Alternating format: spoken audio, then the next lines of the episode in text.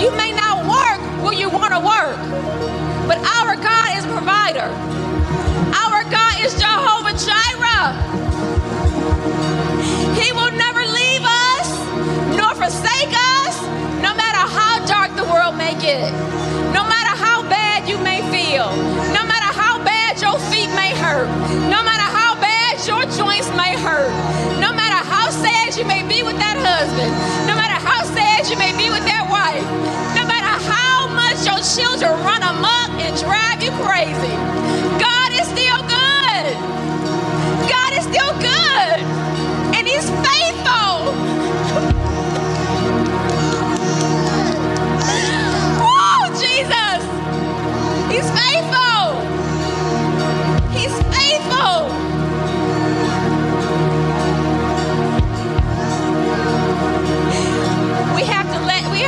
Get him out. We have to get out the box.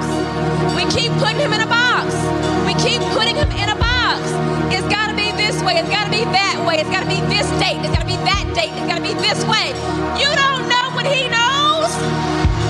His thoughts are higher than our thoughts. His ways are higher than our ways. Stop putting him in a box. You may want him to come around the left side. He's coming around the back side. You have in your mind the way it's supposed to happen. How you want it to happen. It's not anything you can think of, it's not going to happen that way. Because he does exceedingly, abundantly, above all you can think or ask. Because you are limited. You are limited. But our God is limitless. Thank you, Jesus. Our God is limitless. There is no limit to what he will do. There's no limit You will trust and believe. And what's so awesome about him is even when we don't believe, even when we are in doubt and we don't believe, he is still faithful. He is still faithful. And he still comes through for us. He still provides. Even when we don't think he'll do it. And we worry, we beg, we cry, and we plead,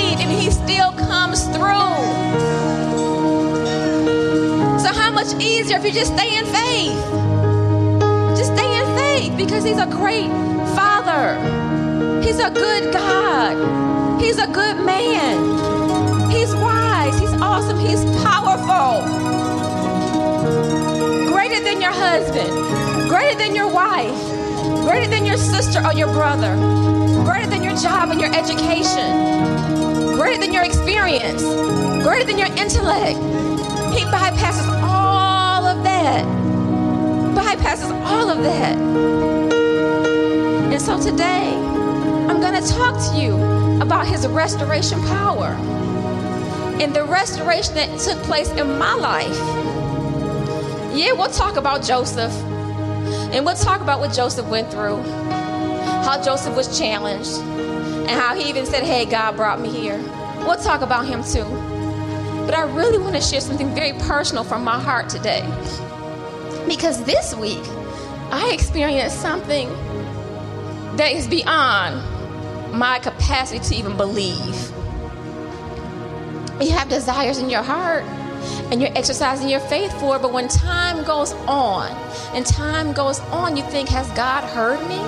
Sure, He has. Will He do it? Sure, He will. Then you ask when. When will He do it? When will He do it? So stop asking when. Just know that He will. Know that He will. Know that He will. Know that He will. Because He's faithful. He is faithful. When man gives up on you, and they say you're nothing, you won't be anything, you won't do anything, they don't believe in you, they don't support you because you've struggled. Maybe you've struggled with drugs or alcohol or pornography or just being lazy, not just being diligent. You've struggled. You struggle in your mind, you struggle in your body. And people will give up on you. They don't see your heart. They don't see the plan and purpose on your life. And they don't believe. They just abandon, they jump ship, but God will never leave you. He will never leave you. You have dreams and aspirations in your heart to be this great entrepreneur. And you can see it. The vision is bigger than your pocketbook, bigger than your bank account. The vision is huge. And it's so big on the inside of you, you could just touch it. And nobody can see it but you. Nobody can see it but you and God. And sometimes it might just be you and God. Sometimes people feel like you have to prove things to them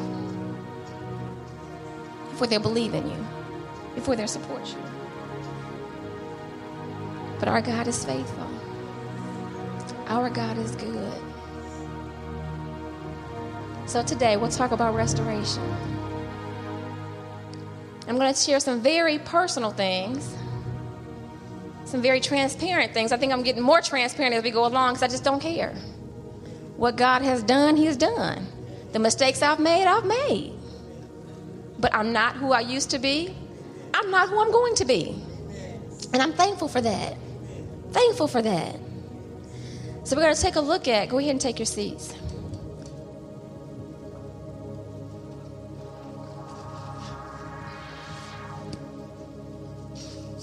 Thank you, Jesus. Thank you, Jesus. Thank you, Jesus. Hallelujah.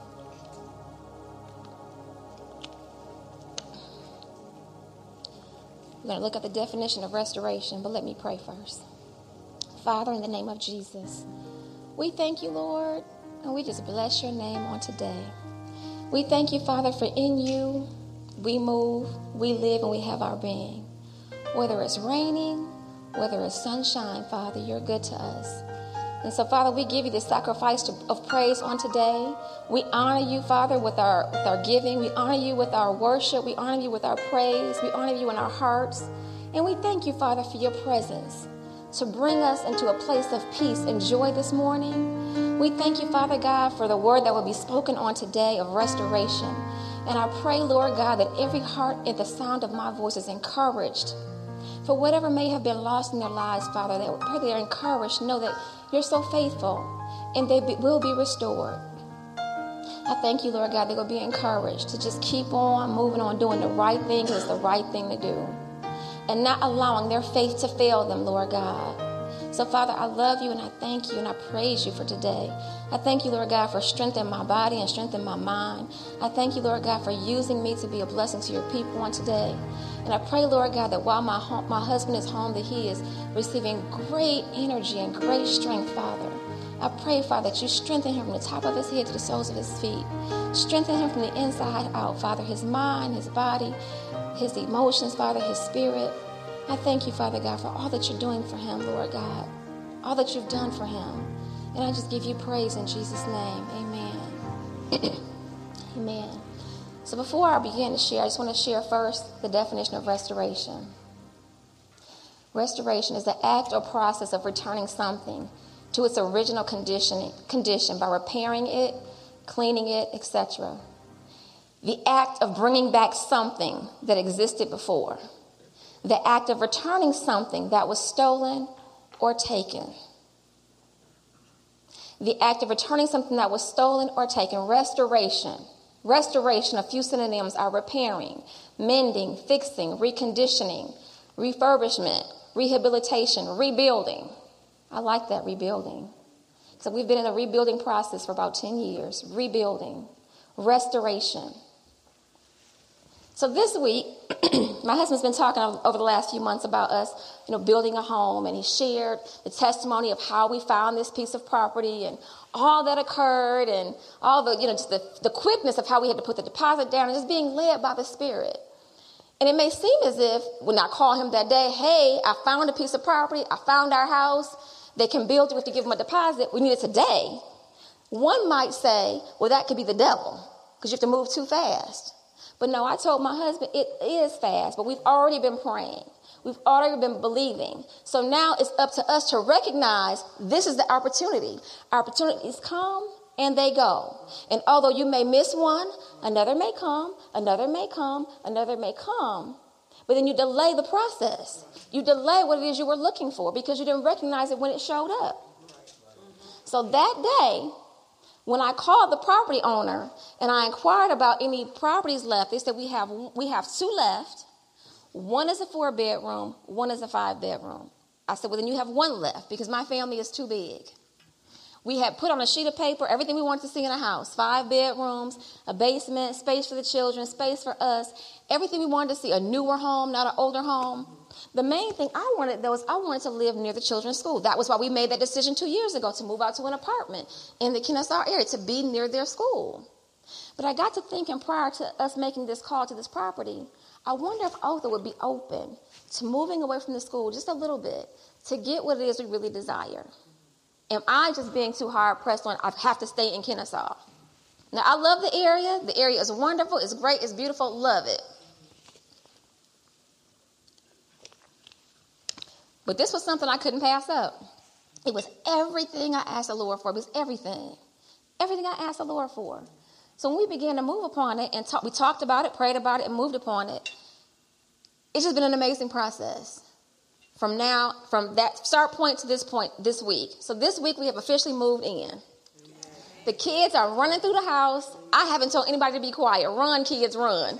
I mean, they are run because in the apartment we're in the middle. They have people upstairs, people downstairs. You can't run, you can't jump, you can't dance. And Jeremiah's a dancing machine, so he can't he can't dance. He can't do all the things that he loves to do because people are downstairs. You have to be considerate of the people downstairs. No jumping, no running. Be still, be quiet. They're kids.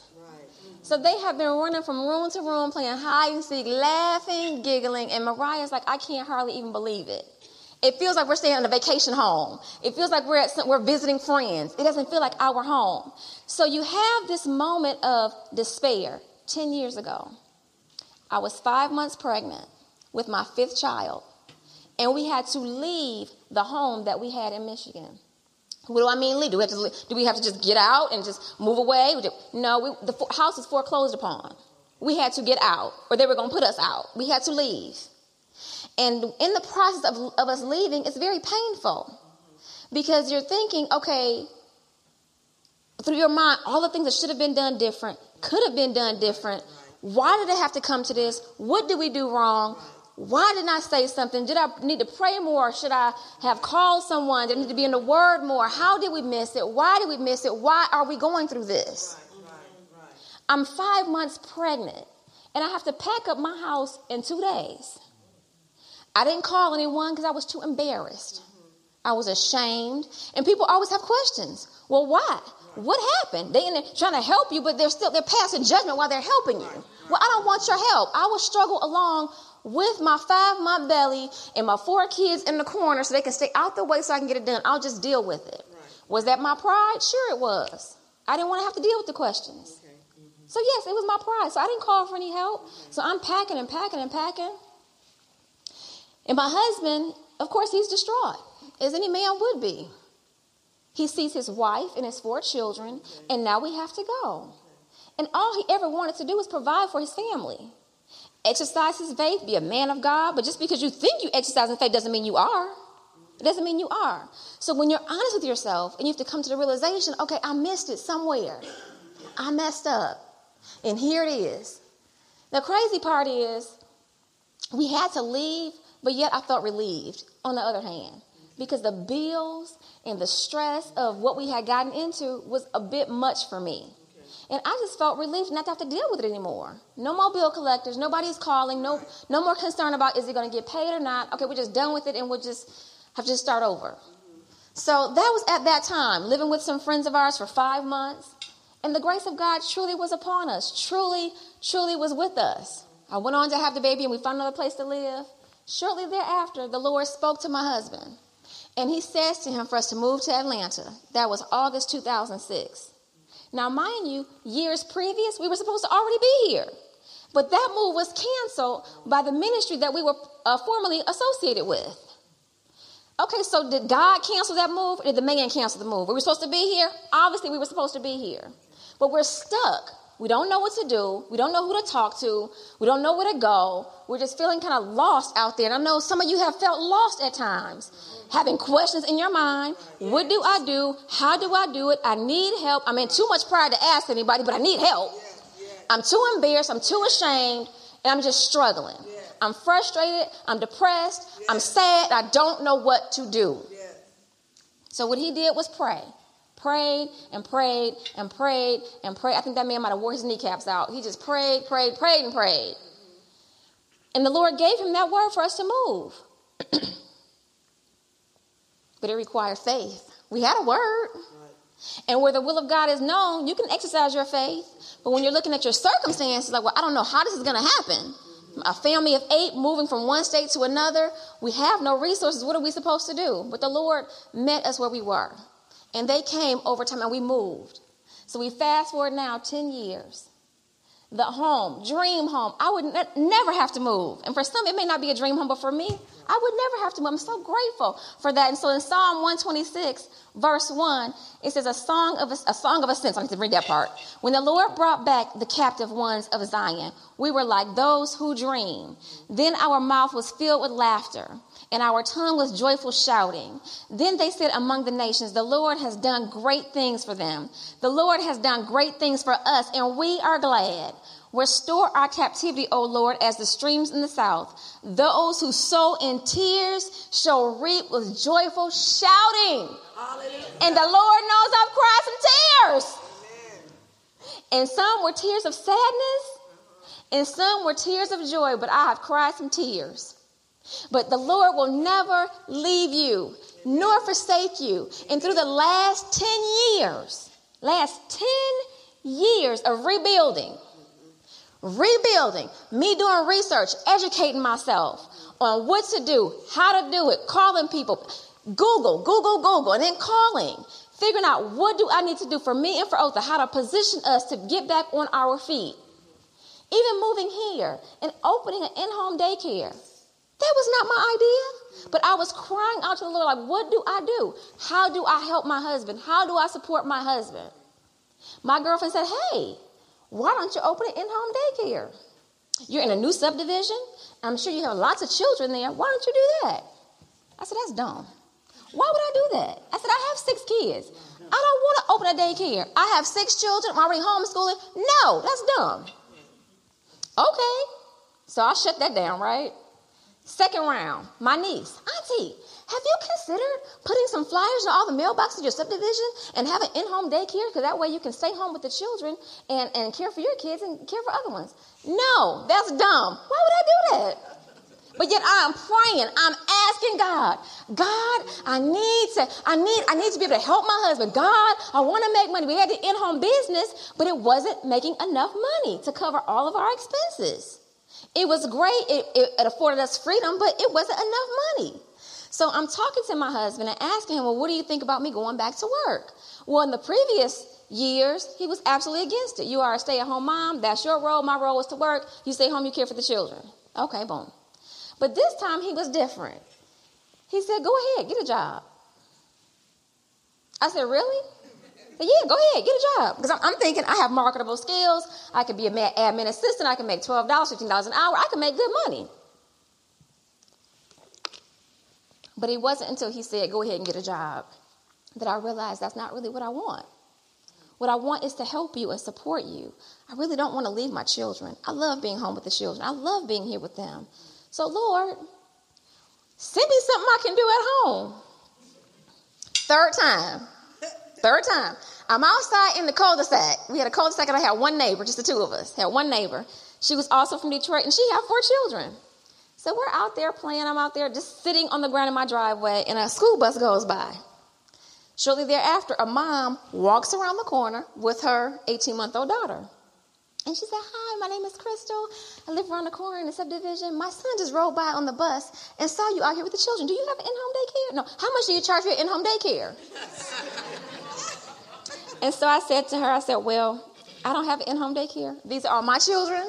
And a couple from my neighbor, these are not, I don't have an in-home daycare. She said, "Oh man, you know, because I just I just moved over here, and I'm looking for someone to care for my child. You know, so it'd be in the area, someone that I could trust. And my son saw all the kids, and he just assumed that you had an in-home daycare. So I said, "Okay, God, okay." Provision was there for me. I had prayed for it, and it came. I rejected it twice. Now, I mean, I had a third time. There, I could have rejected it again. And I would have just been on, kept praying, crying, and crying out and being frustrated. But the Lord had answered me. But I didn't want to hear his answer. I didn't like his answer. But yet, me do, me opening in-home daycare allowed me to make 1,800 to $2,000 a month for our family while I'm at home homeschooling my children. I'm teaching the other children. I mean, we had a routine. We had it down. Did I enjoy it? No. I didn't enjoy it. It was an end. It was a means to an end. I didn't enjoy the process, but I went through the process. And through the process, I gained character and I developed, I mean, just, I, it was just so much. So many lessons learned in that process. I did it for three years and I didn't complain. Like, Lord, I don't know when this is coming to an end, but I just thank you that I have it. I thank you for the moms. I thank you for the children who come. I thank you that I can just help out and continue to contribute to our household and I can be here with my babies. Thank you, Lord. My husband was there changing peppers and feeding kids too. So I mean, it just worked out great. It worked out. We still maintained our in-home business, still had the daycare, and it was great until that season came to an end. And so your provision may not come in the way that you want it. Mm-hmm. It may not come to the job that you want. It may, come up, may not come to the person that you want, but you have to be open. If you reject it, the Lord will respect that. He's a gentleman and he will not force you to take what he's sending you. Same way with a man or a woman. You're praying, you want to have somebody, someone comes along, the Lord makes a presentation, like, no, I don't want that one. Okay, all right. What about this? No, I don't want that one. And you have to be able to recognize if this person is the one. Because the person may not come with a six figure income or come with this nice, flashy car or this great job and position, but he's a good man. He's got a good heart. He has great potential. And all he needs is a good woman to get behind him and support him and love him and make him feel like he's Superman and he'll just, he'll soar. That woman that you think, okay, she kind of plain Jane, really not my type. Well, she's nice though. She's really sweet, really kind, won't give me a hard time, really gentle. Man, she's, and that might be the one for you. Everything you need because of all your dreams and aspirations but you're so busy. And the outside is important because you want to be attracted to the person. But sometimes we can we can major on the minor and minor on the major. The things that really, really count. Things that really, really count. And so you end up missing out. Missing opportunities, missing uh, blessings, pe- missing opportunity to be a blessing to somebody. So the things that we miss. So for this week, it has been so much joy. And my husband says, Are you excited? Are you excited about the new house? And I said, I am excited. I said, But it's, it's I'm, I'm so beyond joy. I'm so beyond happiness right now. I said, This is more than just a house. Yes, it's a material, it's more than just a house. This is restoration. This is the answer to my prayers. This is a dream. This is a place for my children to run, jump, and play and scream. Huge backyard. The front area is a playground. It's, it's, it's not even a, a cul-de-sac. It's a big island. I can look out the window and they're playing across the street. And yet I don't feel irritated like it's just too much noise. A big area to play, a double oven. I can bake a cake and a pie. I can bake a turkey and dress. I mean, I can just, I can, I've always wanted that. Always wanted that. Amen. And so for all the things the house came with, I mean, it came with the appliances free refrigerator and stove, washer and dryer, double oven. Came with all the blinds. They put all the side in. No sprinklers though. No, no sprinklers. They put all the side in. I mean, I just, it's a big basement. The basement itself could be an apartment. I mean, it's just humongous. It's humongous. And so I want to thank all the people who helped us move this week. That was really great. So thank you. I was exhausted and I was tired, but I had some great, my husband had some great help and it was just wonderful. And I'm so extremely thankful. So, if you've lost anything in your life over the course over one year, five years, 10 years, 20 years, there is nothing in your life that has been lost. Amen. Nothing in your life that's been lost that cannot be restored. Amen. Now, if you are married and you and now you're now divorced, well, the Lord can send you a new spouse. You may not get that spouse, you may not want that spouse, but He can send you another one. So there's nothing that you have lost. A car, a house, a job, position. Maybe you made some foolish decisions in your in your younger life.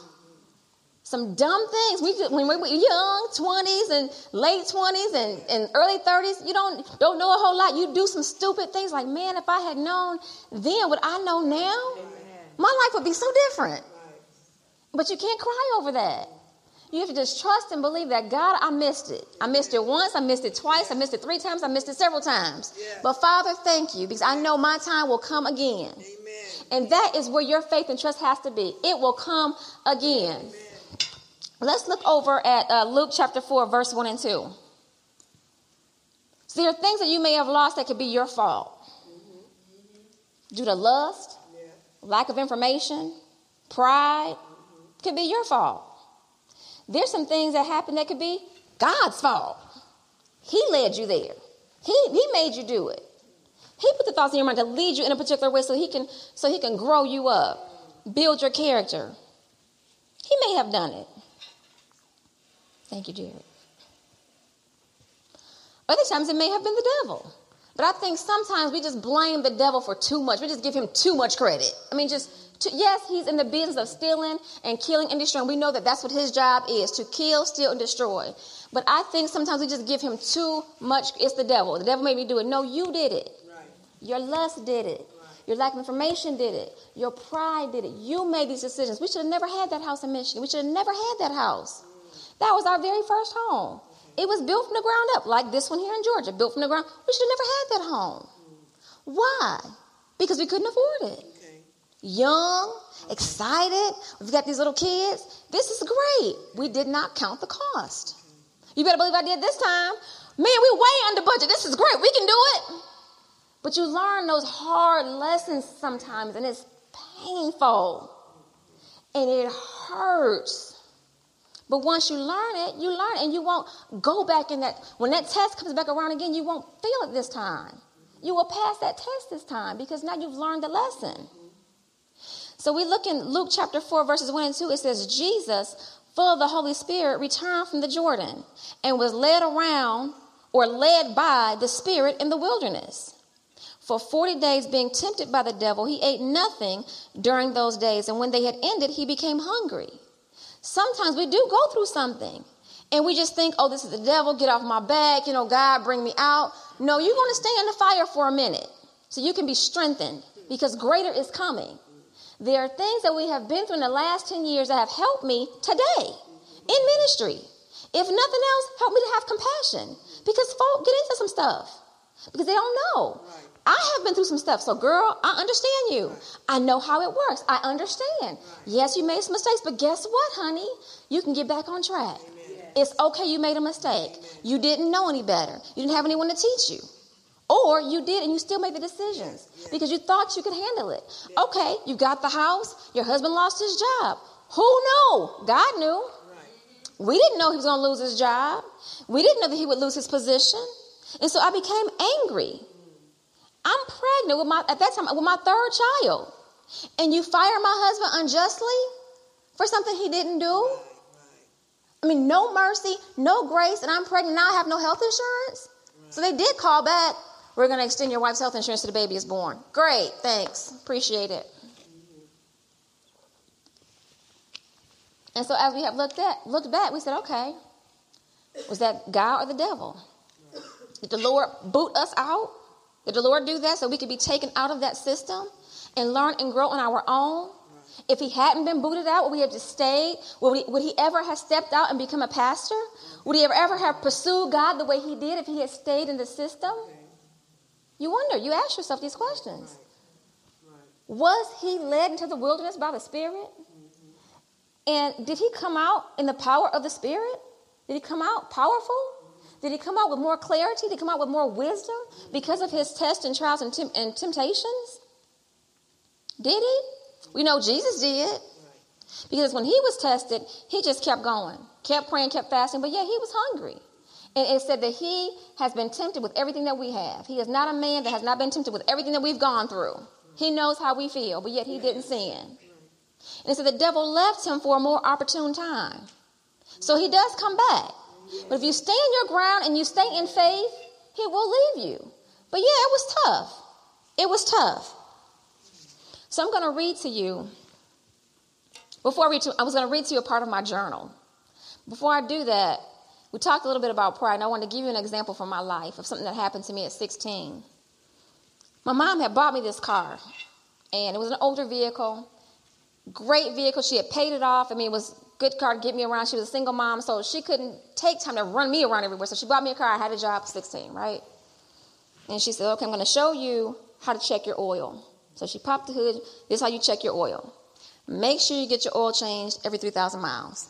It's an older car, so you have to check it more often. Check your oil, take care of your car, put gas. Don't let your oil get low below a quarter tank because it could freeze. And so when it's time it gets cold. Just give me all the instructions on how to care for this vehicle, right? So we set out on a long journey to go visit my brother in prison in Michigan. Okay. And she says, LaRonna, did you check your oil? Have you checked your oil lately? Oh, how dare you check up on me? Because I takes care of my business. And so I get indignant.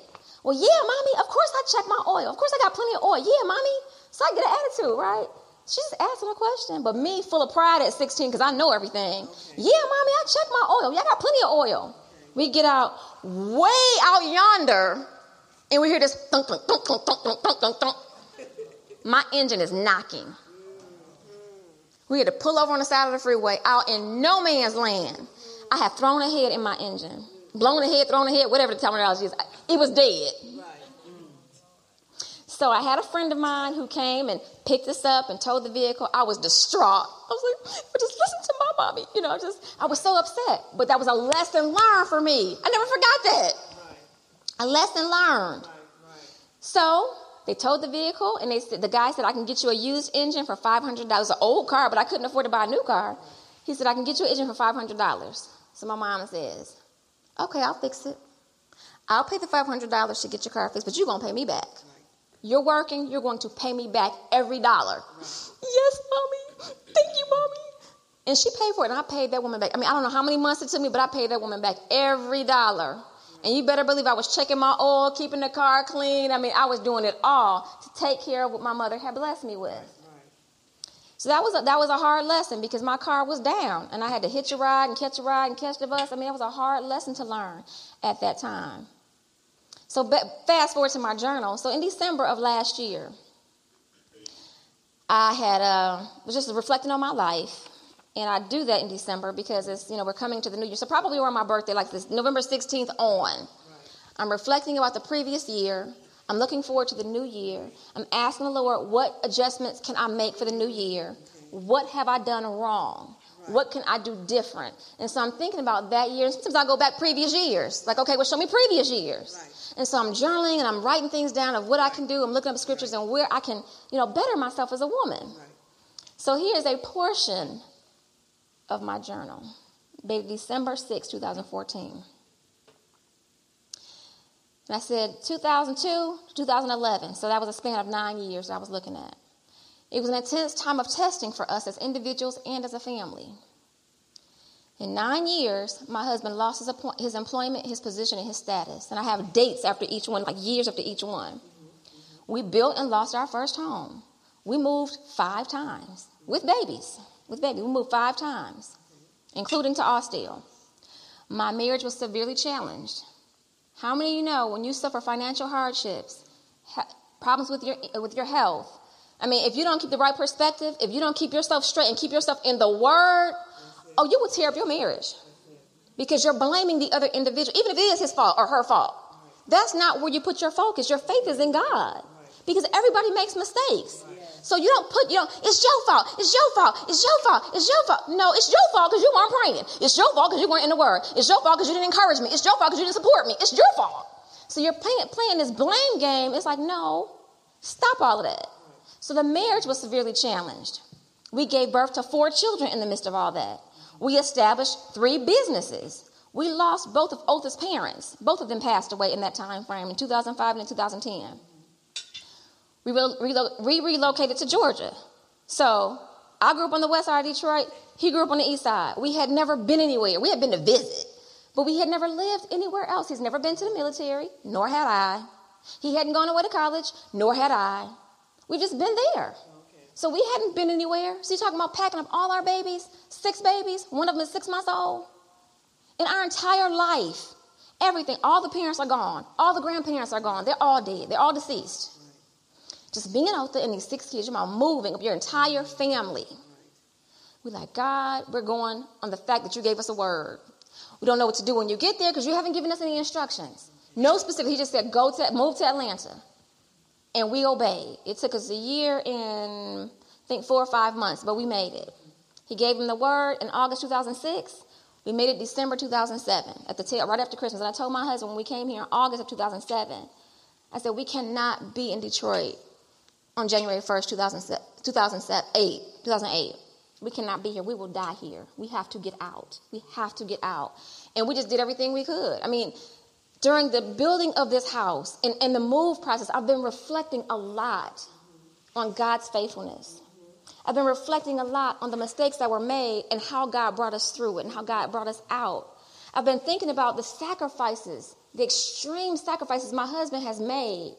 I mean, from down to shoes and clothes that the kids could eat or the, sh- the kids could have clothes. I mean, I've been thinking about all these things because I'm like, it's more than just a house, God. Just show it all to me. Show it all. He said the house would be a house of love and hospitality. It's to be shared. Have people over to minister to them, cook for them, show the women how to cook, entertain them, love them, pray for them. This is not your house. So I'm like, Lord, thank you. Show me more.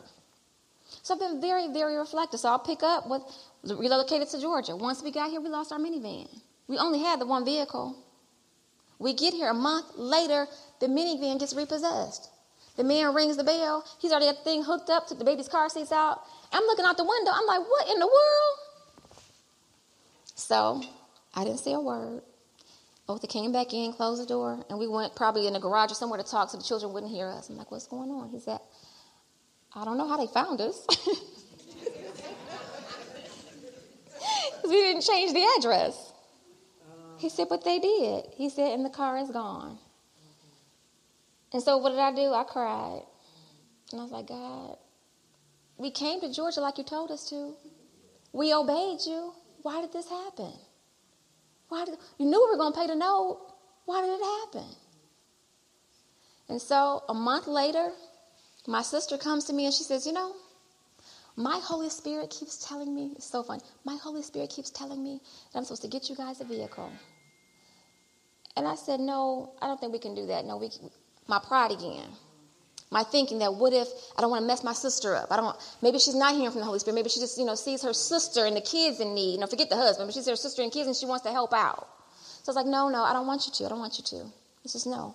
My Holy Spirit is telling me to do this, so I'm going to do it. And you just pay me each month. So we did, and we paid it off early. And I was so thankful once again because she helped us and the Lord helped us. And that was the beginning of us really starting to get back on our feet. And then shortly thereafter, I started the in home daycare. So it's been a process. And I just don't want you all to get discouraged in the process. Don't get discouraged in the wilderness. Don't get discouraged in the fire because you will come through it. You will come out. You will come out. You will come out. Thank you, Lord. if you don't give up. And you have to tell yourself that giving up is not an option. That's it. That's it. It's like what we do with a weight loss plan. You know, we'll start working out, working out. I want to get, uh-huh. you know, lose five pounds, lose 10 pounds, lose 20 pounds. Mm-hmm.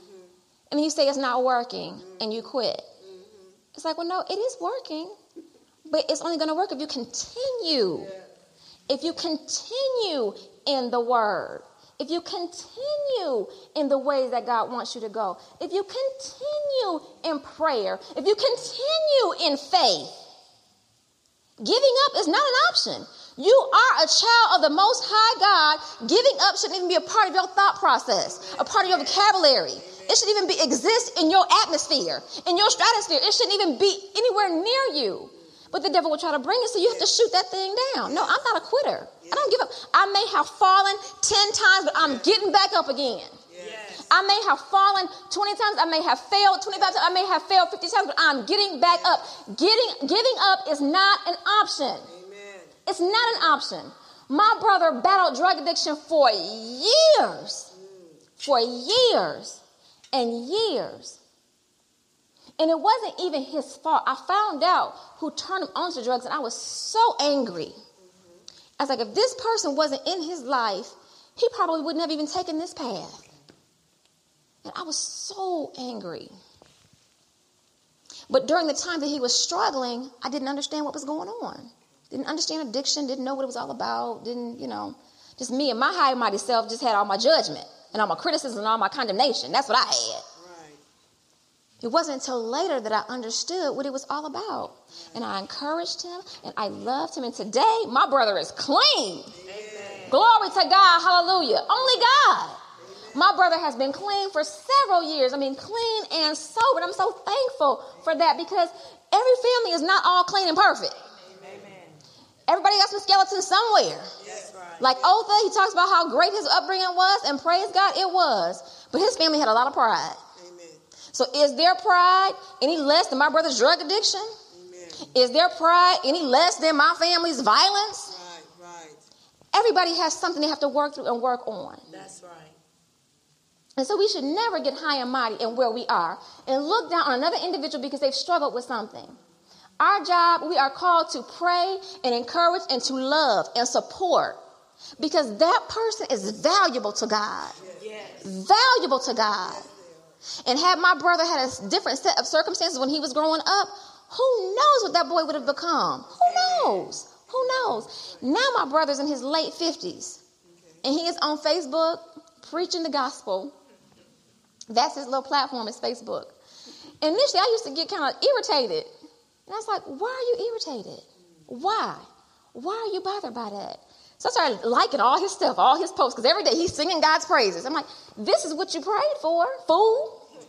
You wanted your brother to love God. You wanted him to pray in the spirit. You wanted him to be in the word. You wanted him to go to church. So what is your problem? You don't like his methodology? So what? He's doing it. He's living for God. He's, in, he's going to church. He's ministering to people, all the people back in the hood, because that's where he still is, living in my mom's house. She wanted that house sold and the money divided between all the kids. And we decided no, he gets the house. He's the oldest, and he's been through a lot with my mom because she had him when she was really young. We said no, he gets the house. And so he is in that house, living in that house, thinking mom still lives there, and, and just ministering to people, whoever listen to him. So God has, restored has restored him. Clean. I can't even tell you how many years he's been clean, but I'm so proud of him because he's had to battle through so much.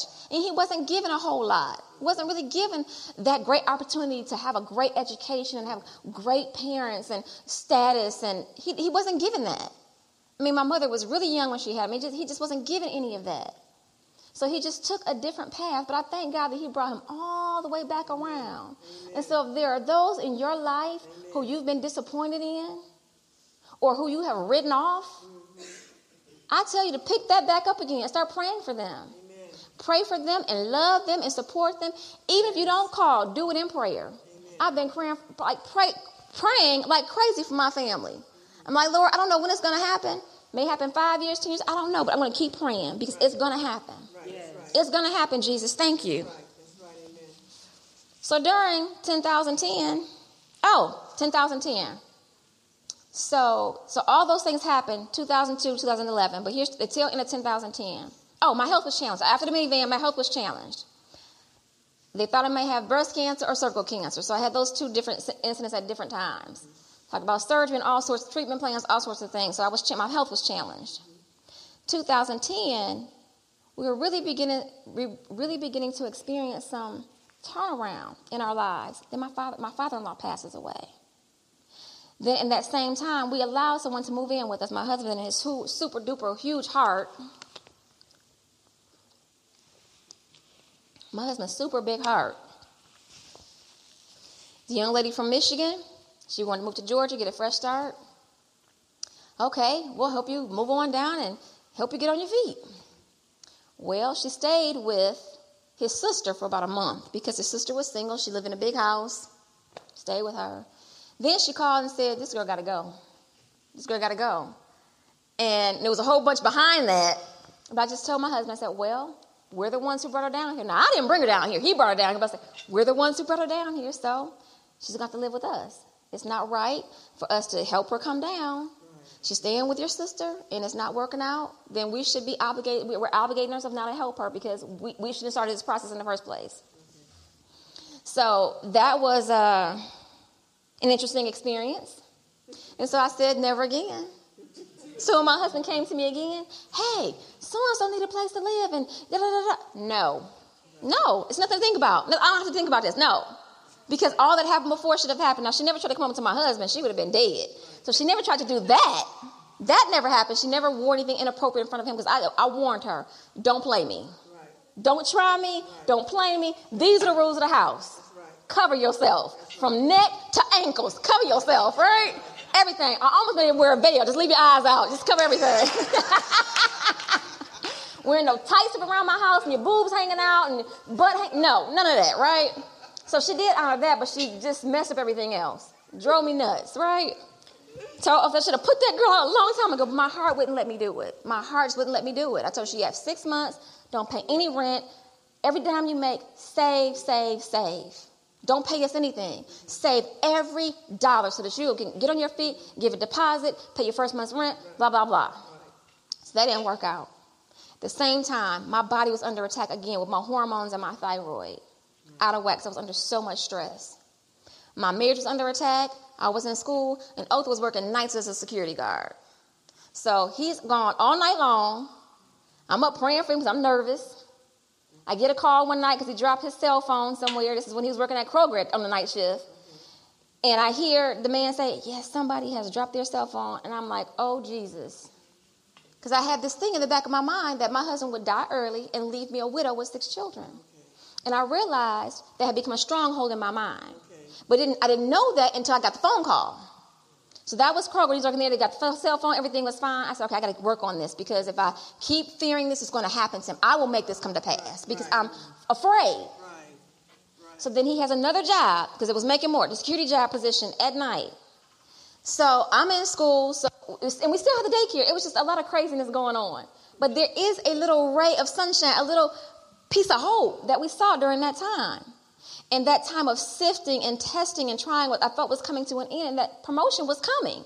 So Wendy Alec in her book, Visions from Heaven, she talks about the different things you go through. And she talks about Job and even her own self and her life and all the challenges that she had with her health.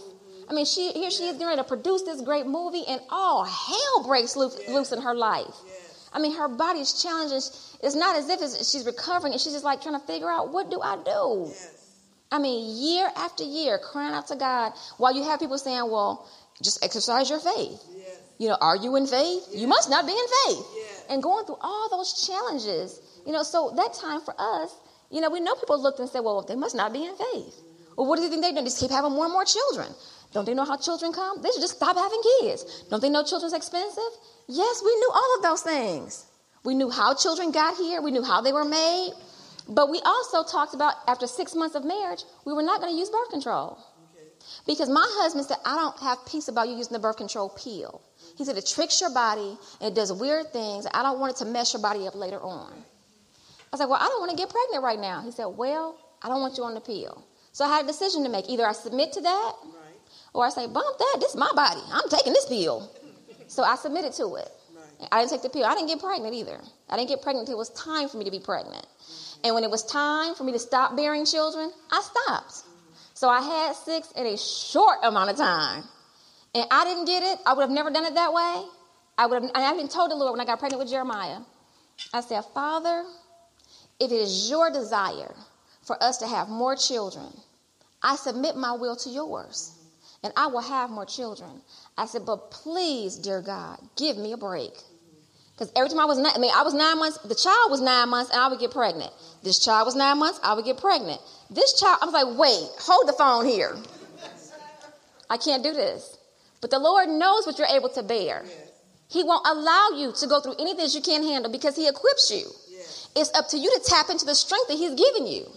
Now, sometimes we'll lay back and be like, oh, I can't. No, you have to tap into what the Lord has already provided for you. You have the Holy Spirit living on the inside of you. So that means you have all wisdom, all resources, all knowledge on the inside. Your mind is clueless. So, how do you get it from your heart and your spirit to your mind? You got to pray in the spirit. You have to be in the Word. So your mind can be illuminated with the Word of God, with wisdom, what to do with the knowledge you may have acquired from Google or your girlfriend or wherever you got it from. What do I do now with the, with the knowledge? You need wisdom. This is my situation. What do I do? I could do this route. I can go this route. I can go this route. I can go this. I have so many routes. Which one is the right one? And you might have to step out. Is this the right one? Nope. And you may have to step out. Is this the right one? Nope, that's not it. So sometimes you have to just step out. You may not have a clear path of what we're supposed to do. And once you step out, you know, okay, I have complete peace, I can move forward. Or like, nah, doesn't feel right. I don't know what it is. I don't know why this is, but I just can't do it. I told my husband this morning, because he mentioned on the prayer call about not going to the men's race. Right. And I told him, and I wouldn't tell him anytime this week, but I told him this morning, I knew you weren't supposed to go. And I prayed for you every single day that you would hear clearly from God. I said, initially, I could not discern whether it's me, because I want you to move my whole house and set my house up, or whether you really weren't supposed to go. Because I'm thinking, hey, we got to move this week, and you were trying to go to the race, and, you know, we got to I couldn't discern initially, is it me or is this God? So I said, okay, if we were moving two weeks ago or two weeks in the future, would I still have this feeling about him not going? I've never had a problem with him going. Why do I have a problem right now? Why am I not at rest? Why am I not at peace? I said, but I will not say a word to my husband. He hears from God. He's a man of God. He hears from God. And although this is something that he really, really wanted to do, I had to then pray that he wouldn't allow that to override what he thought the Lord was telling him. And so I prayed and prayed and prayed and prayed for him because I, as I prayed, I didn't sense any danger or anything like that. No danger, no loss of life, no injuries, nothing like that. But I sensed frustration that he would get out there and be frustrated and not have a good time and not really get the respite that he really truly needed. Just the mental and physical, he wouldn't get it. So he ended up not going in. So it's so, so important to be led by the Holy Spirit, even in the midst of you having to cancel something that you really, really want to do, that you really want to do. So here's another part of my journal. August 2011, the ministry was established, but I in no way was ready. It came anyway because of Otha and the purpose of God on his life. I was not deserving or worthy. I still struggled with things. My mind had to be renewed. My flesh had to be restrained. I needed to grow up. That was the, I needed to grow up, bottom line. I had become so carnal and hard hearted that I really couldn't see my way out of my despair. Now that's deep. I knew the call of God on my life was ministry. I for sure knew that he was called to be a pastor. As the Lord told me in 1994 when I prayed for him, I've called him to be a pastor. I knew this. But yet we were attached to a ministry that rejected him. So did God call him, did the, or did the pastor call him? But at that time, I could not see that it was not the pastor who called him. It was God who called him. So whether the pastor heard from God or not, whether God allowed it to happen or not, it was not the pastor who called him.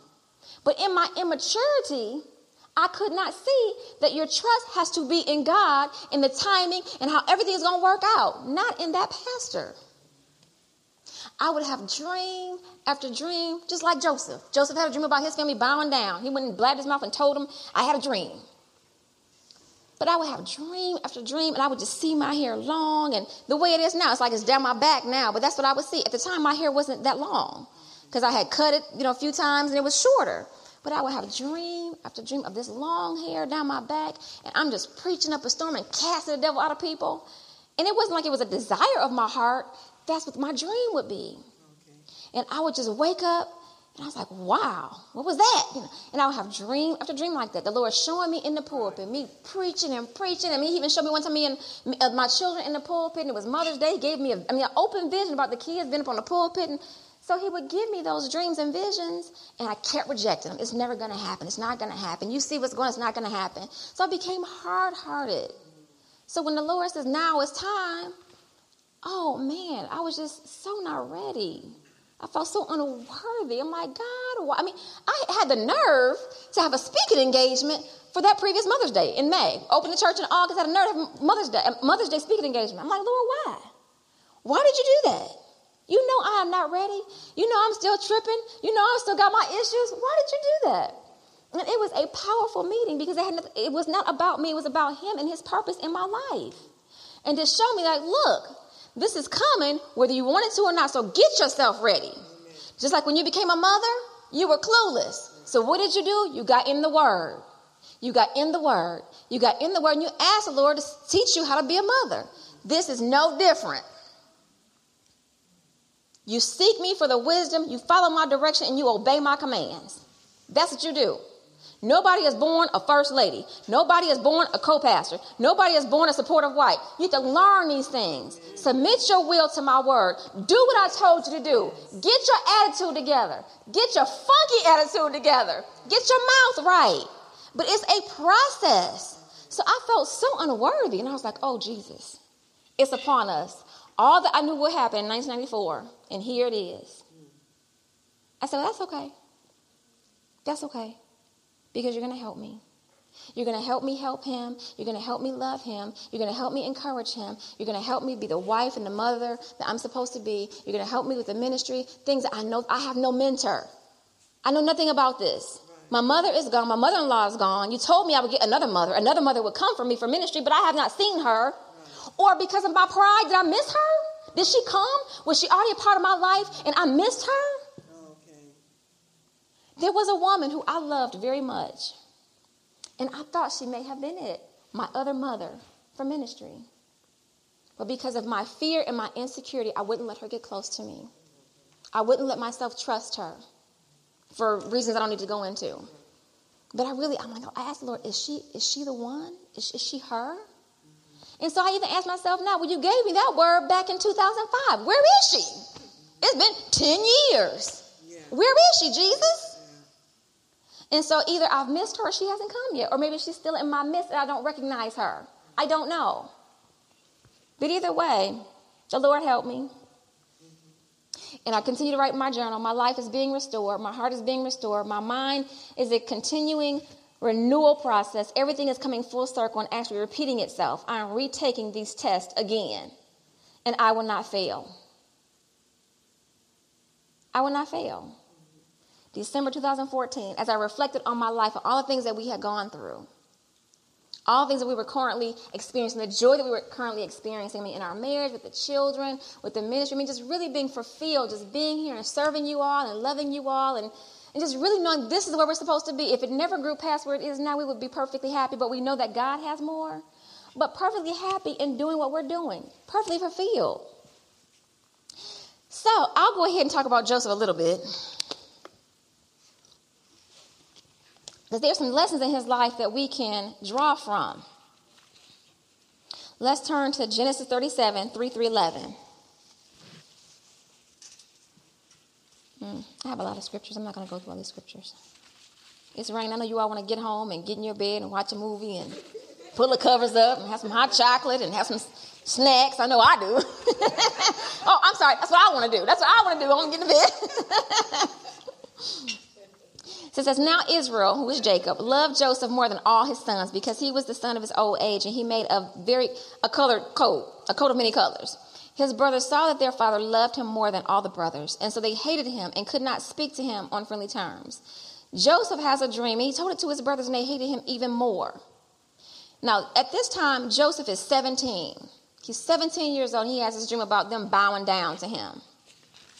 Then he has a second dream about the sun and the moon and the stars bowing down. And so they, they all get upset, like, you mean me and your mother and all your siblings gonna bow down to you? Now he said that and he was upset, that's the father. He's like, wait, that might actually happen. I mean, he pondered it.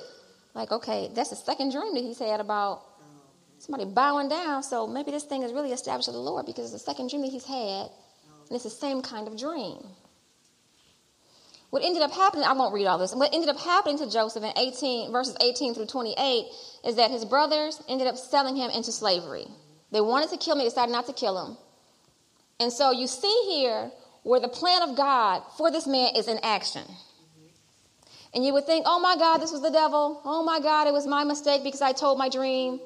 Whether it was your big mouth that got you in trouble, whether it was the devil that used it, or whether it was God that took advantage of it, God still got the glory because he, it says in 36, the Midianites sold him into Egypt to Potiphar, Pharaoh's officer and the captain of the bodyguard. He ended up in Potiphar's house.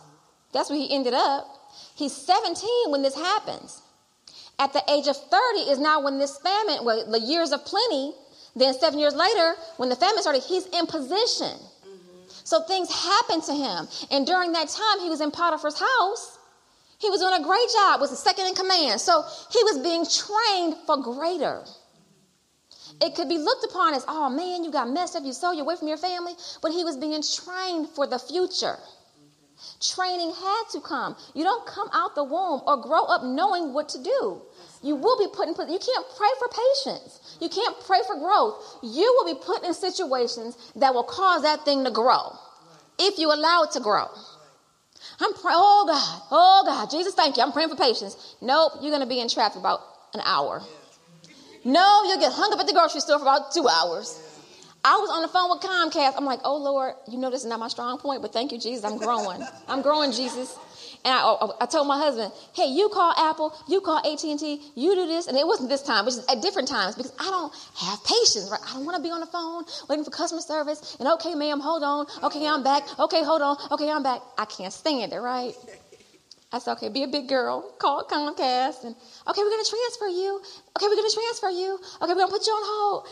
And I said, Lord, I'm just calm. I'm cool. I'm cool. I can do this. I'm patient. I'm not getting anxious. I'm not all hype and on 10. I'm relaxed. So you will be put in situations where these things must grow and develop in you. And so likewise, Joseph was in Potiphar's house. The woman comes on to him. I'm sure if it's Potiphar's wife, she's probably fine, probably irresistible. And she's like, hey, come sleep with me. He's like, no, thank you. I will not sin against my God. The Bible says that he was, the Lord was with this man. He was with him. And where somebody else may have cast that man to the side and said, you're nothing, you're sold into slavery. No, the Lord was with that man. And so you must recognize, okay, my husband may be down right now, but the Lord is with that man. My wife may be down right now, but the Lord is with that woman. She may not know what to do right now, but I'm praying for her and God is with her. He may have made mistakes that cost us to lose everything, but I know that God is with him. God will bring us out. I know my child is wayward. I know my child is going his own path. But God is with that baby. He will protect him and keep him safe until he comes back into his right mind and comes back to the word and comes back home to live the life that God has called him to live. Amen. So Joseph was in Potiphar's house. The woman accuses him because she won't, he won't give in. He refuses to sin against God. He maintained his integrity in spite of what was going on. And so, you know, she lied and told her husband, so he gets thrown in jail. So you think, well, man, I was thrown in a little hole in the ground. Okay, so then I got sold to slavery, and now I got exalted now I'm got kicked down again. So you may have some ups and some downs. Mm-hmm. Some ups and some downs. Well, if God is really with me, why do I have these downs? Because you need it for growth. Does he put sickness on you? No. Does it come sometimes? Unfortunately, yes. Will he bring you out? Yes. Does it feel like it's been forever? And you ask God why? Yes. Is it tough to hold on? Yes. When you're moving from house to house, apartment to apartment, is it tough? Yeah. And I used to say when we left Detroit, we didn't have anything. That's not true. We had commitment, we had each other, we had our children, we had God. We did have something. We didn't have any money. We didn't have the material wealth and blessings at the time, but we had each other and we had the Lord. And we had a word from the Lord. So you have to look at your situation and say, hey, there is something I have right now, and I will hold on to that. A word from God, an encouragement of God, the love of God, I will hold on to that until my breakthrough comes because it is coming. I'm frustrated I'm crying right now. My breakthrough is coming. It is coming. It is coming. So Joseph is in jail.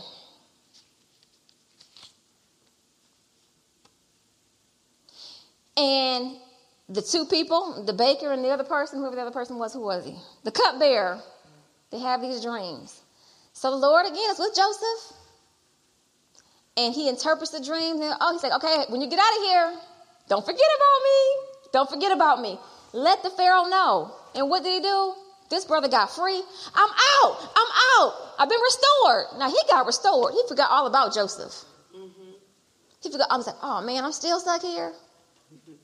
And so the Lord may send someone with your deliverance, send someone with your provision.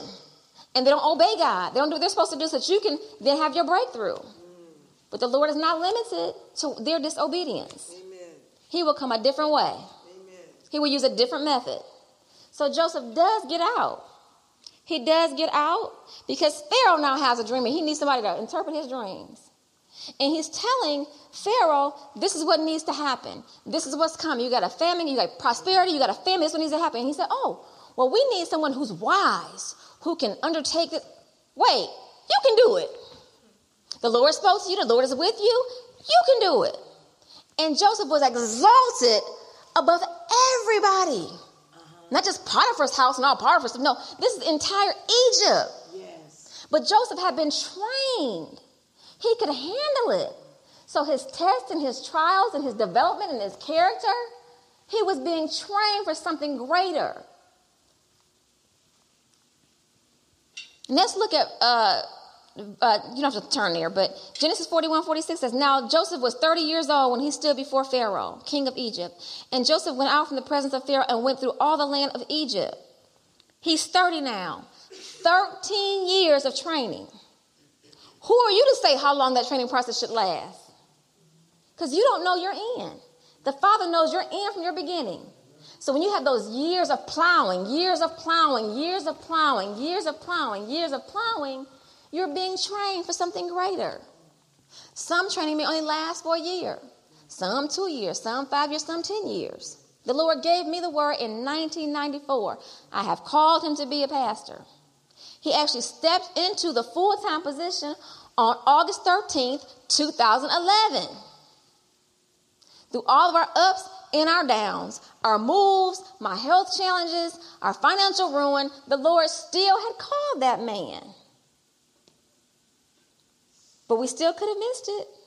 We could have just said, forget it. It's too tough. You go your way, I'll go mine. I'll take the kids. You can stop by and see them every now and then. You go ahead and go that way and do your thing. This is, this is too hard. I can't do it. I could have said, oh, well, I must have missed it back then. I didn't really hear from God. You ain't called to do nothing. You ain't called to be nothing. Or I could have did what I did, which was stay. Angry at times, bad attitude at times. I didn't always do it right. Didn't always have the right attitude. Didn't always say the right words to support him and build him up. I just didn't say anything. She didn't say anything. I, I, I couldn't because I was struggling myself. But once I got myself together, I'm like, yeah, baby, you can do it. You can do it. You can do it. You can do it. And even now, we end on a Saturday afternoon and he gets in the car. You all see him bold and powerful. And he gets in the car. He's like, man, do you think that was good? Like, that was powerful. That was a masterpiece.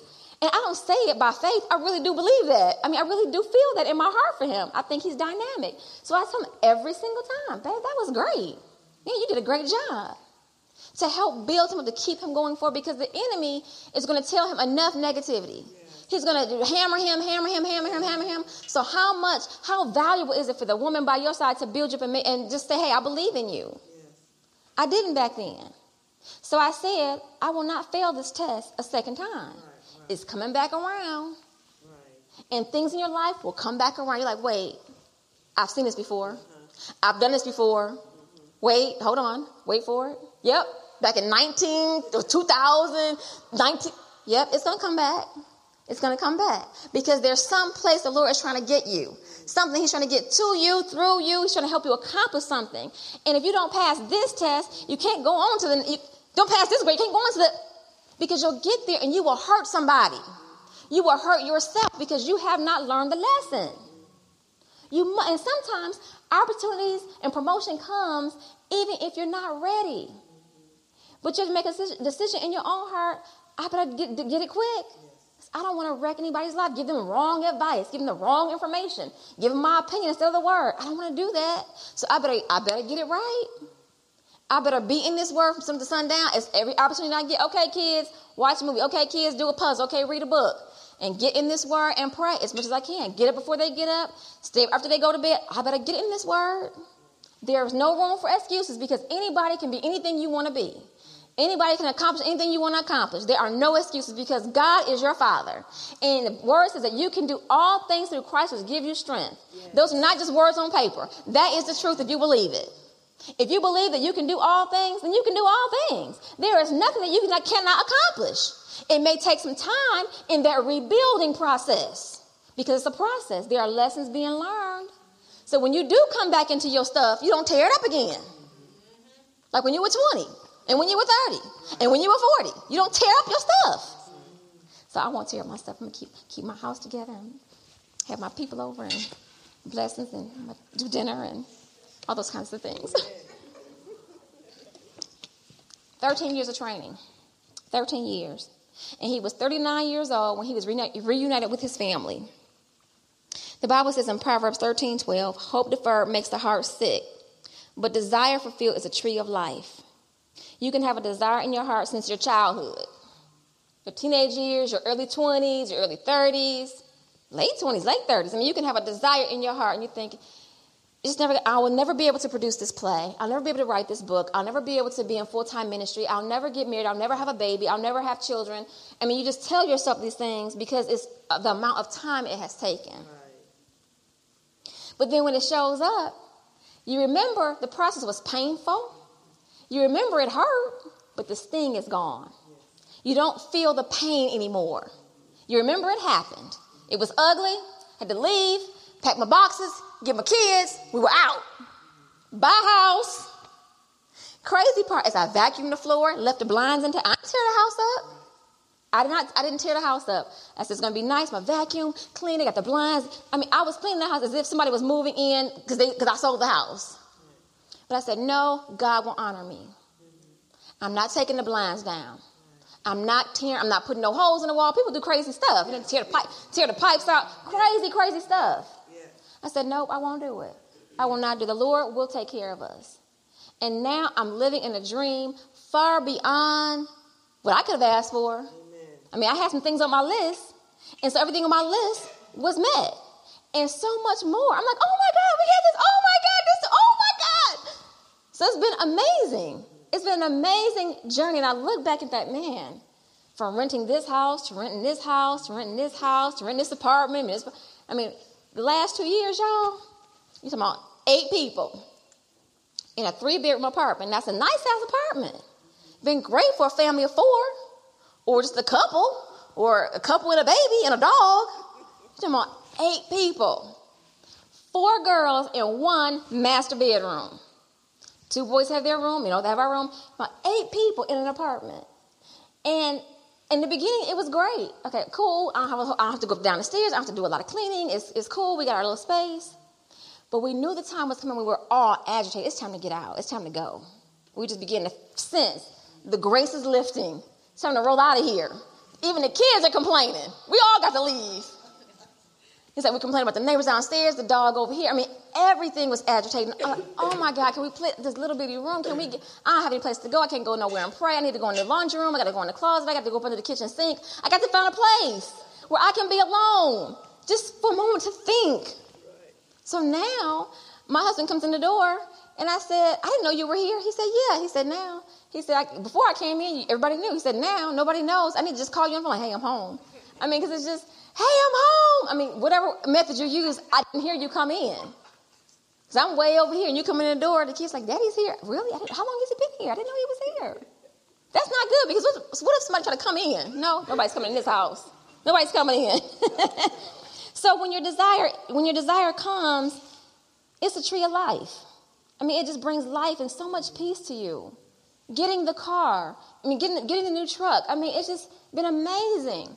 They ordered the one vehicle that we would need. We, husband, we only need one, that's the one. It, had, it has two bench seats and a Buick. That's our car.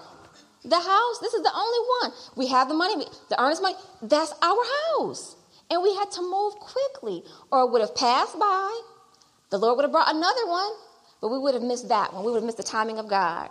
And so if you have missed the timing of God, fear not, fret not. It's okay, it will come again, but you can't get impatient and get antsy and anxious in the process because it will come again.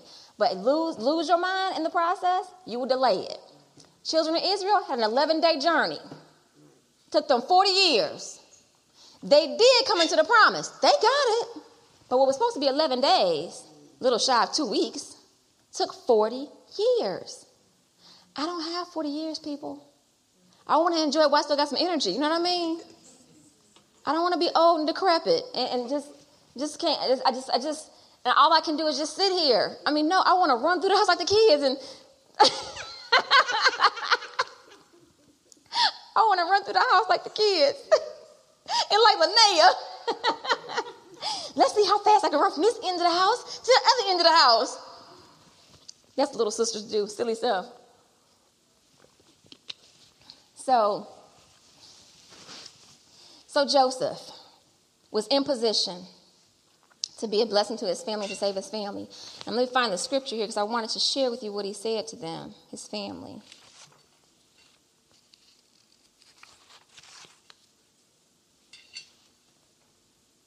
Here it is. Let's see here. Genesis 45, 1 through 13. It says, Then Joseph could not control himself before all those who stood by, and he cried, have everyone go out from me. So there was no man with him when Joseph made himself known to his brothers. He wept so loudly that the Egyptians heard it, and the household of Pharaoh heard it. Then Joseph said to his brothers, I am Joseph. Is my father still alive? But his brothers could not answer him, for they were dismayed at his presence. Then Joseph said to his brothers, Please come closer to me. And they came closer. And he said, I am your brother Joseph, whom you sold into Egypt. Now do not be grieved or angry with yourselves because you sold me here. He said it twice. Just in case you forgot, yeah, you sold me. Twice. I'm mean, say it twice. Because you so he said, Don't be dismayed. And I lost my place being silly. Let's see here. What verse, y'all? Help me out. Thank you, thank you, thank you. Okay, let me just struggling. Somebody help me out. Okay. Now do not be grieved or angry with yourselves because you sold me here. For God sent me before you to preserve life. This is what Joseph said. For the famine has been in the land these two years, and there are still five years in which there will be neither plowing nor harvesting. God sent me before you to preserve for you a remnant in the earth and to keep you alive by a great deliverance. Now, therefore, it was not you who sent me here. This is what Joseph is saying. So when you get through these things, you can look back and say, okay, this was not the devil. It was not the pastor. It was God who orchestrated all these events in our lives to get us to this place right now. God sent me before you to preserve you for a remnant in the earth and keep you alive by great deliverance. Now, therefore, it was not you who sent me here, but God. And he has made me a father to Pharaoh and Lord of all of his household and ruler over the land of Egypt. God did this. And Joseph said, Don't get it twisted. You think you sold me. Well, you did sell me. You did. But it wasn't you, it was God who influenced you to do it. I'm supposed to be here because He saw the end from the beginning. All the tests and the trials, me being locked up in prison, me being in Potiphar's house, even going through what I'm going through right now, it was God who did it. So that I would be greatly exalted, He would be with me, and I could preserve your life and our generation and God's people. Hurry up and go to my father and say to him, Thus says your son Joseph, God has made the Lord of all Egypt. Come down to me and do not, do not delay. You shall live in the land of Goshen, and you shall be near me, you and your children and your children's children, and your flocks and your herds, and all that you have. There I will also provide for you. For there are still five years of famine to come, and you and your household and all that you have would be impoverished. Behold, your eyes see, and the eyes of my brother Benjamin see, that it is my mouth which is speaking to you. Now you must tell my father of all my splendor in Egypt and all that you have seen, and you must hurry and bring my father down here. God greatly exalted this man. And he told them, Don't be angry. Don't be upset because of what you've done. Because it was God who orchestrated all the events of my life so that I could be exalted to this point and save your life. Talk about humility. Somebody that's like, shh. It's your fault that I ended up here. I endured so much. I was in prison, I was in slavery. Because of your jealousy, because of your insecurities, this is where I ended up. Bump that, starve. Craziness. But this man was a man of humility, a man of God. And he says, No, don't be angry with yourself. People will do you wrong. Amen. They will not believe in you, Amen. they will not support you.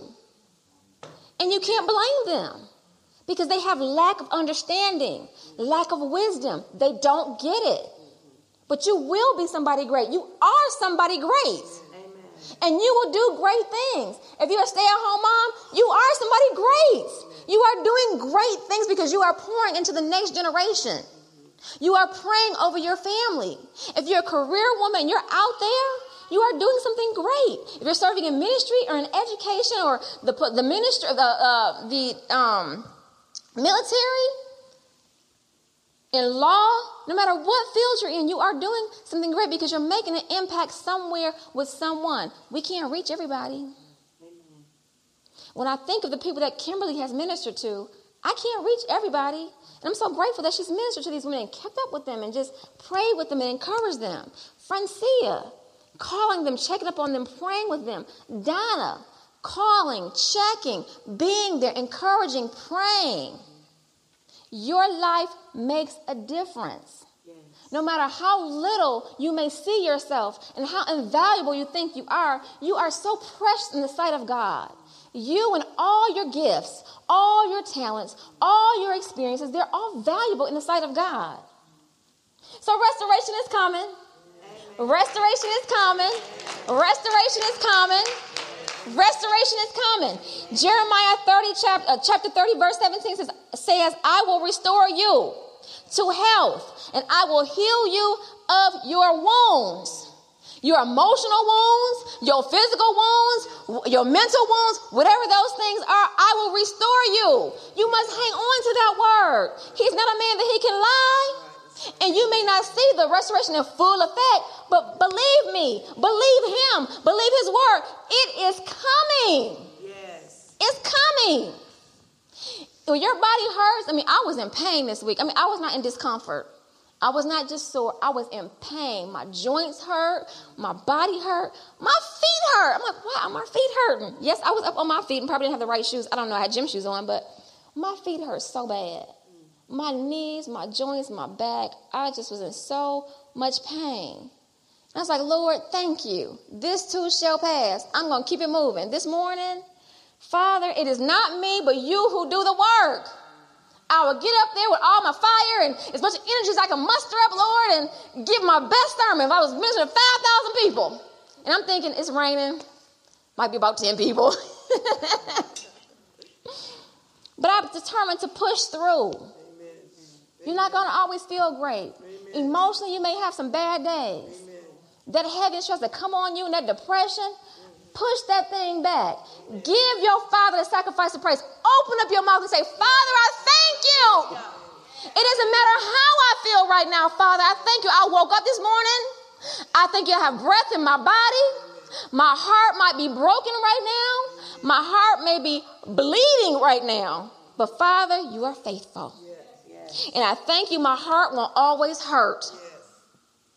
My heart won't always hurt. My joints won't always hurt. My feet won't always hurt. But I thank you, Father, because you're so good. He said in Joel chapter 2, no, Isaiah 61, verse 7, instead of your shame, you will have a double portion. And instead of humiliation, they will shout for joy. Shout for joy.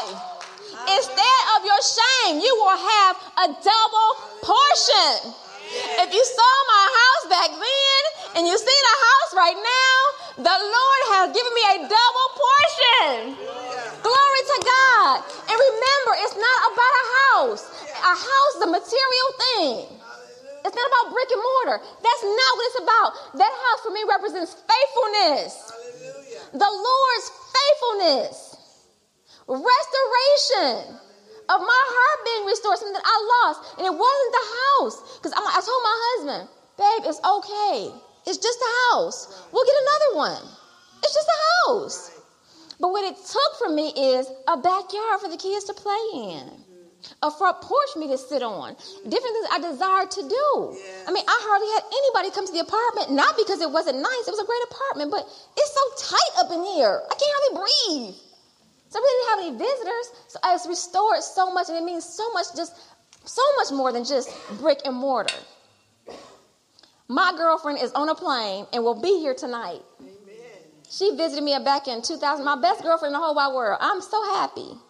This home will be a place of love, Amen. a place of restoration, a place of ministry. I can't wait for her to get here. She'll be here tonight, all the way through Friday.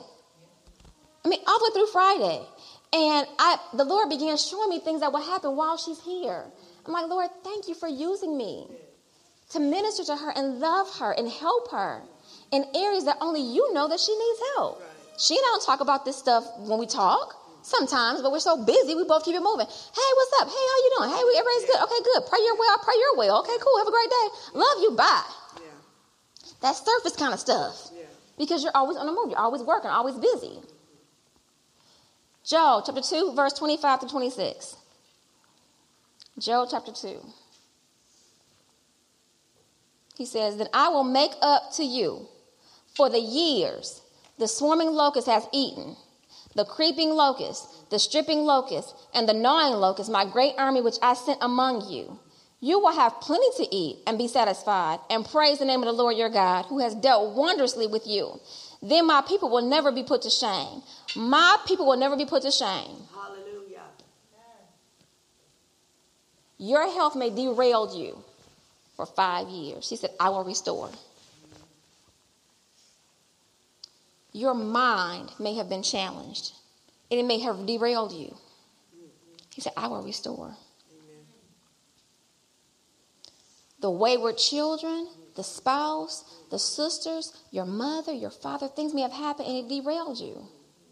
Your own lack of wisdom, your own food, your own pride, your own lust may have derailed you and caused you to make some foolish, foolish decisions. He said, I will restore. Now, of course, all of these things are contingent upon faith and you believing. Because if you think it'll never happen, then it won't happen. But he said, I will restore. Lastly, Psalm chapter 50, I mean, Psalm 51, verses 10 through 12. And David says, Create in me a clean heart, O God, and renew a steadfast spirit within me. Do not cast me away from your presence, oh Jesus. Don't cast me away from your presence. And do not take your Holy Spirit from me. Restore to me the joy of your salvation and sustain me with a willing spirit. Yes, we love God. Yes, He's Alpha and Omega. Yes, He's the bomb.com. But sometimes we don't feel full of joy. Sometimes this Christian walk can be difficult. I'm tired. I know it's a battle. I know it's a war and a race at the same time. I know that. I'm tired of fighting. I'm tired of fighting. Why does everything have to be a fight? You are in a war. And you must accept this is a battle for your soul, for your destiny. Stop whining and complaining. It is a war.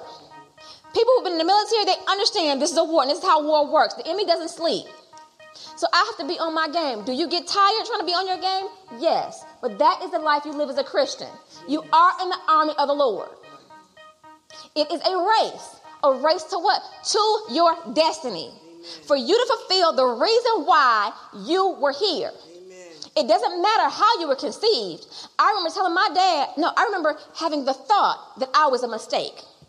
My parents had gotten a divorce before I was born. They had a hookup after her after her birthday party. Bam, I was conceived. So I was thinking, man, I must have been a mistake then. Because they weren't they weren't married anymore. They weren't together. And because of this hookup, now I'm here. So one day I was talking to my dad, and because of his amazing prophetic gift, we're just having a conversation. He said, You were not a mistake. I said, What? He said, You weren't a mistake. God had a purpose, has a purpose and a plan for your life. You were not a mistake. And I said, Why did you say that? He says, I know you've been struggling with it. I said, Well, how do you know that?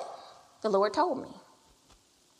And at that time, I didn't understand the Lord sharing things, I'm sharing my business and everything, and you know, giving my father insight as to what I mean. I didn't understand the prophetic. I didn't understand the gifting. I didn't understand any of that, that back then. I had the word. I was in the word. I was on a fast track. Did not understand spiritual gifts. So I told the father, the Lord, please don't share my business with him. Don't be sharing my business. Let me work this stuff. Don't share my business. That was funny because he told him anyway only things that were going to help me. I mean, he revealed things to my father that was going to help me. And likewise with you all. The Lord reveals a lot to my husband and me about you all. When I hug people, when I talk to them, when I hold their hands, he, re- he shows me things. He reveals things. But it's not up to me to always say anything. I said, What do you want me to do with the information? I want you to pray for them. I want you to give them a word. I want you to love on them. I want you to encourage them. I mean, he'll tell me what to do. But that's because we're your pastors, we're your shepherds. We're called to be here to care for your soul. Likewise, my dad. So he said, You were not a mistake. And I'm like, Yeah, I got, a, I got a purpose. I got a plan. I was supposed to be here. Even though I was conceived in sin, I'm supposed to be here. Like David, conceived in sin. But he was supposed to be here. And look at all that happened as a result of his presence. Well, don't look at the bad parts, just look at the good parts. So the Lord will restore. He says, Restore to me the joy of my salvation and sustain me with a willing spirit. Your tests and trials will come. Your heart will get broken. You will be disappointed. Embrace that, own that. It's not a negative confession, it's going to happen. That's the life that we live. But the blessings are so much greater. The joy is so much greater. If I didn't have a dime, didn't I was still living in an apartment, just knowing that God is my father, and if I die tonight, I'm going to heaven, that's pretty awesome to me. My book is written. My, my name, my name is written in the book. So I can rejoice with that. When we lost that house, I told the Lord, I said, Yes, I'm sad and I'm disappointed. But if I never get another house, if I never get in this earth, if I never get another one, I've got a mansion in heaven. And I'll see you in heaven. And that was a hard place to come to because you're trying to struggle with all that's going on. But I had to resolve that in my heart. So that would not be a bone of contention between my husband and me. That we wouldn't, I wouldn't keep bringing, well, you lost the house, you lost the house, you lost, no, we're going to squash this. It's lost, it's gone, boom. We're together, we're going to make it happen, we're going to support each other and then move on. So I told him, if I don't get another one, I'm looking forward to my mansion in heaven. But because of his awesome faithfulness, his amazing love for me, and just the little desires that I have, that he would give me so something just so beyond what I could ask for. To see the joy with my children.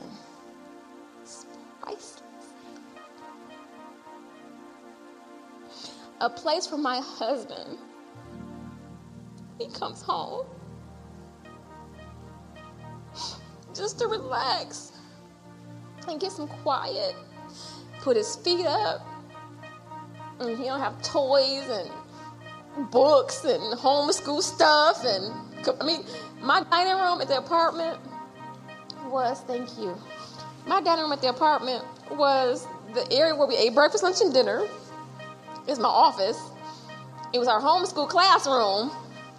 It was whatever I needed it to be. I mean, I've done pride. I mean, just so much. It just, it just, it just goes. It's just to infinity. It's just so much. Even after that first year, I didn't feel led to do anything after the first year. I was like, let's just stay here another year. It was great. We're close to the school. It's perfect. I was like, no, we're not supposed to be here forever. it's time to start looking. And so, whatever you have in your heart, the Lord may have given you dreams like He did me years ago. He may have given you a dream like He did Joseph, It's showing you your future. You may have just said, hey, one day I would love to do X, Y, Z. One day I want to do X, Y, Z. I want to be in a position to do XYZ. I mean, so it's just, we can go so many different directions with desires. Even when it comes to a strong marriage, man, I just really wish I had a, I really wish my wife was more supportive, that she was more kind, that she was gentle and loving. I wish my husband was more bold and not afraid to step out. You can stop wishing. Pray for your spouse. Stop all the wishing. Stop. Just pray. And disappointments can kind of derail you where you don't want to trust anymore. You're afraid to trust because it hurts. And like, well, what if I trust and I'm let down? What if I trust? I don't want to be vulnerable. I just I hate being vulnerable. You got to start somewhere. And if you don't trust, if you, refuse, if you refuse to be vulnerable, then you'll never experience on the other side. You just won't. You just won't if you've seen yourself just running through the fields of great lilies and your hair is in the wind and you've been so just free and your dress is flying through the wind and you're so happy, you can have that. You can have your tree, your lilies and your grass and your hair flowing and running through the wind and your dress flowing and you're just so free and happy. You can be that right now. By faith, you can take it right now. Thank you, God, for my restoration. Thank you for my forward movement. Thank you for my advancement. Thank you. I look not what I, I don't look at what I see. I don't look at what I see. I don't pay attention to my surroundings, my circumstances, because they are subject to change. What I don't see is more real than what I do see. And just as you frame the world with your words, I speak into my atmosphere right now in the name of Jesus. I speak restoration in my body. I will not speak that I hurt. I speak healing to these feet. I speak healing to my joints. I will not say what is, because right now I'm in pain. I won't say what is. I'll say what your word says. And you said you have healed me, you have restored me. Jesus died so I would be well. I would be healed. I would be whole. Nothing missing, nothing broken. I will not be broken. I will not accept a broken heart. I will not accept a broken mind. The Bible says that you have given me a sound mind. Soundness of mind in the name of Jesus. Soundness. No, I'm not going crazy. No, I'm not going to I'm not going to check myself in anywhere. I speak soundness to my mind. I speak peace to my mind, to my body in Jesus' name. Yeah, right now might be tough, but you have done this, this, this, this, this, this, this, this, this, this, this, this, this in my past. And because you're so faithful, I know you will do it again. I need not know how you're going to do it. That's your job. I don't know how. I don't see a way. I don't have to see a way. Father, I see you. My eyes are on you. I don't know how I'll get a car. You know I need one. I don't know how I'll find a place to live, but you know I need one. I don't know where the job is coming, how I'll get the job, where I'll work, but you know I need one. I need groceries, Daddy. I'm down to my last. I need pampers for my baby. I need this deal to go through. And I don't know how. But you need not know how. That's not your job. That is not your job. You are not in control. You are not in charge. You don't have to know how. But you have to know who. And you have to trust that He will. Your marriage could have been broken for 25 years. Man, they never said a good thing to you. Never treated you right. But it's not too late. It's not too late. It's not too late. You could have been born with ailments. Born with ailments. And you've been struggling like, will I ever be free? Yes, you will. Because your father desires for you to be free. But do you believe? Do you believe your father will do it for you? We know God is able. We know God is able. God is able. Yeah, we know He's able. God has all power, He has all ability. We know God is able, but will He do it for you? Yes, He will do it for you. And you, and you, and you, and you, and you, and you, and you, and you, and you, and you. He will do it for you. He will do it for you. And you don't.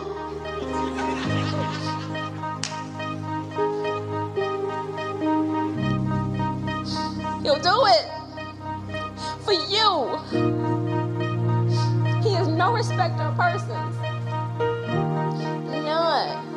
You need not envy or be jealous of any person, of any woman, of any man.